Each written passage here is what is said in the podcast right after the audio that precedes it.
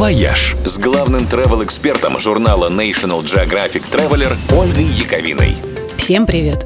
Сейчас, когда границы на замке практически повсеместно, с ностальгией вспоминается, как раньше мир, наоборот, объединялся. И как, например, почти 25 лет назад, 26 октября 2004 года, в Шенген вошла даже Швейцария, которая всю дорогу упиралась. В Евросоюз так и не вступила, евро не ввела, но вот пограничный контроль отменить согласилась. Хотя на самом деле перейти ее границу без контроля можно было и раньше. Но этой привилегией могли воспользоваться только горнолыжники. Еще далекой зимой 1969 года, когда ни о какой объединенной Европе и речи не было, Швейцария и Франция договорились и создали первый общий регион катания Порт-Дю-Солей – Ворота Солнца.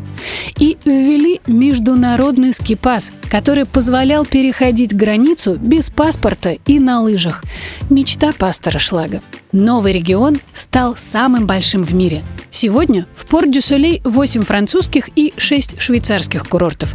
И вместе они предлагают 650 километров подготовленных трасс. Самые симпатичные курорты с французской стороны. Это старинный Морзинь, полный настоящего французского шарма, и Авариас – современная и очень удобная спортивная деревня, построенная специально для лыжников. А переход границы в Авариазе до сих пор крутой аттракцион. Чтобы оказаться в соседней стране, надо преодолеть спуск под названием «Швейцарская стена» – «La Mur de Chavannet». Это почти вертикальный и изрытый буграми склон, который на картах обозначают оранжевым, в том смысле, что трасса слишком сложная, чтобы вписаться в обычные стандарты маркировки. Задачка не всякому по плечу, но добравшиеся до финиша испытывают вот уж действительно безграничную радость.